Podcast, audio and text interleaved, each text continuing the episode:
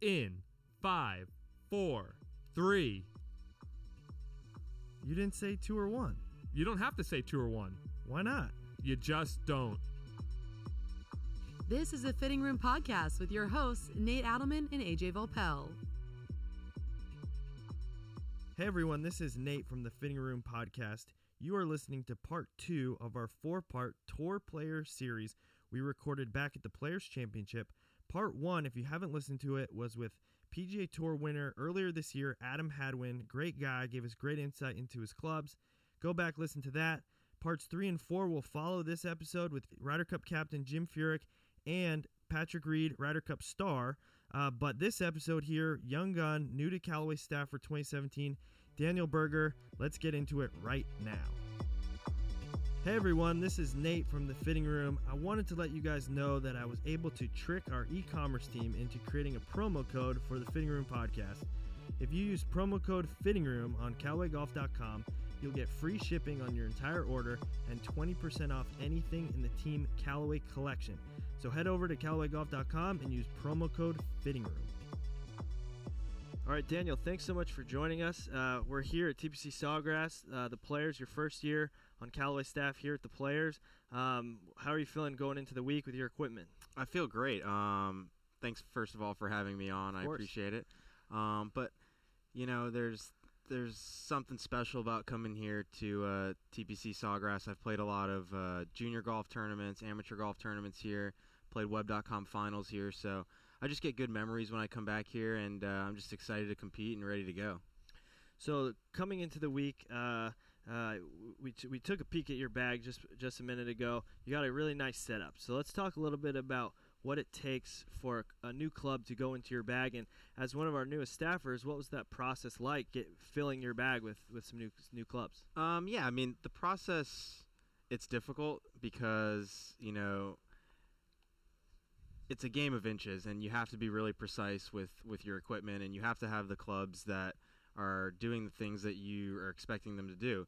And for me, I've always been a guy that once I found something that I like, I stuck with it. So prior to being with Callaway, I had used the same iron since my senior year of high school. I used the same golf ball my entire career. I used the same putter for you know seven or eight years. So um, I have pretty high standards when it comes to what goes in my bag. But um, I think the biggest thing is um, for me is the feel. I need. I'm a feel player. I'm not as much of a technical guy as some of these other players out here. So for me, the biggest feedback is what I feel, what I feel in my hands, what I hear, um, and that is is important to deciding what I'm going to play with. So how about uh, when, for example, with your Epic driver, uh, when you were first getting that dialed in? Uh, how did you start looking at head shape? Was it just based on uh, the ball flights, performance? Do you ever use technology when you're going through any sort of fitting or putting clubs in the bag? Yeah, I think with the, with this day and age, um, you have to have TrackMan when you're fitting when you're fitting a driver to be able to see, you know, your spin, your attack angle, what the ball's doing in the air, the height. Um, and I've, I've been a guy that I like to hit a lot of shapes. So I like to hit cuts, I like to hit draws, I like to hit balls high, I like to hit balls low. So I need a driver that's ver- very versatile. I need something that has the ability to do all those things. So um, for me, it can be it can be tougher to fit than other guys who just like to hit that one single shot. But uh, what I like to what I like to do is I like to start off, like I said earlier, with the feel. I mean, what mm. feels best for me? What when I look at it feels like I'm gonna absolutely kill it and and that for me is something that's important because if you don't feel good over the golf shot, then yeah, there's no a good confidence. chance you're probably not going to hit a good one. So right. um, that was really the beginning stages. I, I went to look at the Epic driver. I wanted to see did I like the shape of it, did I like the size, did I like the color, did I like everything about it, and mm-hmm. um, and from there I went on to, to looking at some uh, some different numbers, some some TrackMan stuff with my coach and figuring out what best fits. When you're looking at TrackMan, what is the numbers you're honing in on? Is it distance, ball speed, spin, launch, anything else? Yeah, it's a combination of, of spin. It's a combination of launch, and uh, and if you can get those two to match, there, there's an optimum amount of spin that you want on your ball. There's an right. optimum launch that you want on your ball. Um, so for me, it's about 11 degrees um, of launch uh, height, and then uh, usually around mid 2000 spin rate. That's pretty good for me. Um, when I start getting too low, it, it, it starts to knuckle, and I can't get the shape that I want on it. And if it gets too high, then I hit these kind of foul balls. Right. So it's it's tough to um, to dial in a driver these days because there's so many different options. There's so many different shafts, so many different um, lofts. Every, you can do so. There's so many variables that you can change up.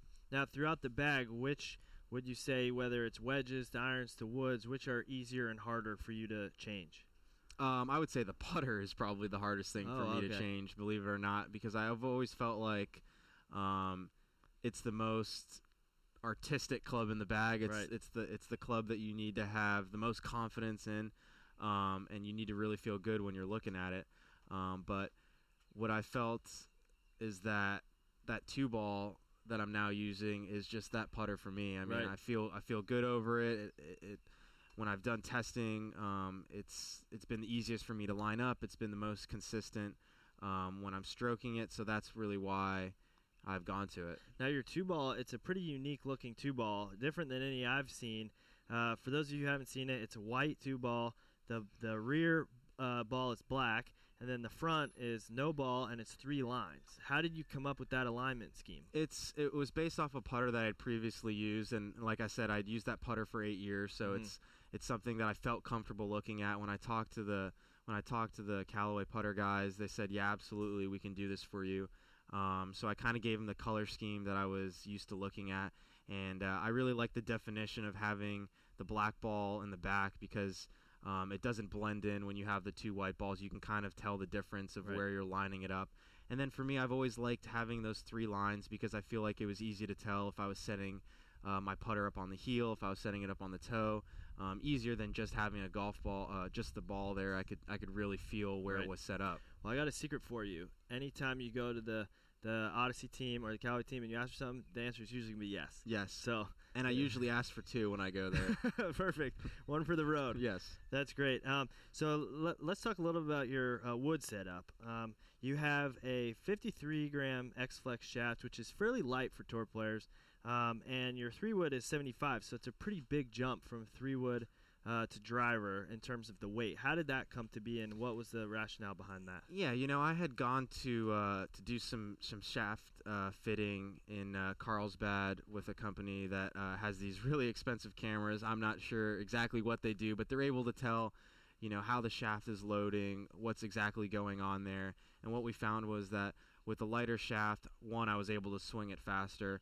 But um, we found that when it was really stiff in the tip of the shaft and really stiff in the in the butt of the shaft, that um, it was a lot more stable for me. And when you're swinging it, you know, 120, 122 miles an hour, you need a really stable shaft. So that combination of being being light and stable was really the reason why I switched to it. And then in terms of the three wood, I've had that same three wood shaft for you know for years, and uh, it's just one of those things that I couldn't tell you what it is about it I like. Right. It's just uh, it just works for me. It feels right. It's the right weight. It's the right flex. All that. Um, that's great. Now, uh, week to week out on tour, you're playing in a lot of different parts of the country, different turf conditions, uh, different wind conditions. Are you ever likely to adjust your setup based on the course, or do you typically trust that your equipment's the same and you'll adjust your game to, to the turf conditions? There's a, there's a little bit of both. Um, I would say if you're going to go over and play the British Open, um, and you have a five wood, that's probably going to be irrelevant in 30 mile an hour winds. So you might Right. go down to a two iron or a one iron, um, something like that. But most of the time, I feel like it's it's easier to adjust my game than adjust my equipment because when you start getting into adjusting equipment, it just makes it a lot more difficult to know. Uh, week in and week out, what's really working? Is it you? Is it the equipment? When I Mhm. hit a bad shot, what went wrong? Mhm. It's just it, the less amount of variables is easier. Right. Now, are you one that you will you will tinker with your own equipment, whether re-gripping, uh, bending loft lie, any of that, or you trust the guys on the truck to do that for Oh, you? I, de- I definitely trust the guys Yeah. on the truck to do it. I uh, I wouldn't know uh, anything about a lie and loft machine. I think uh, that is that is one of the most confusing things that I've ever seen. Um, apparently, it's not that it's not that uh, difficult, but I have Right. no idea, and I probably won't get into it. And I let the pros handle that stuff. Yeah. Now let's talk about um, uh, the piece of equipment we haven't really talked about is the golf ball. Um, what are you looking for in your golf ball, and what is it that uh, w- what is it the the most important factors for you when when trying something new? Yeah, I mean, originally I had played, like I said, the same golf ball my entire career. So when I switched golf balls, um, I originally started with that the Chrome Soft X, and it felt really similar to the ball that I was using, and I really and I really liked it. But I found that um, it was a little bit too spinny in the wind um, for the amount that I hit down on it. I just I couldn't control it. I was hitting my irons a little too short. Um, so I switched to the to another Callaway ball, the the Double Plus, um, and I found that that was a little bit firmer. I was able to control it, flight it better in the wind, um, and, and it's really made a big difference.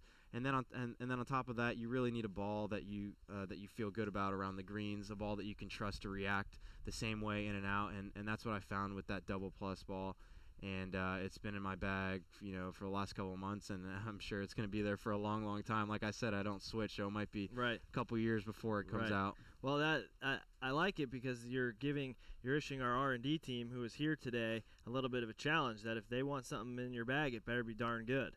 And Yeah, I mean, I I've always been uh, the type of guy to say that listen, if it's not better, it's not going in Right. because um, there's no reason to put something in that's that's that's not better. I mean, right, there's of course. there's too much on the line. There's Right. too much. Uh, there's too many uh, opportunities to play well to put something that's superior that's not superior. So, um, but I, I have a feeling they'll uh, they'll they'll match that. Yeah. and come Now- up with something better. Well, earlier today you were hitting some uh, some uh, unreleased prototypes. Uh, is that process of hitting stuff that's not out and giving feedback is that fun for you? Is that something you enjoy seeing stuff before it's out and being part of that process? I do. I really enjoy that because I get a little sneak peek of what's coming out, and um, you know, always got family at home asking me what's coming out next, and I just keep it on the down low. And uh, um, you know, I just I, there's there's something about hitting something that no one else can hit that's Right. fun.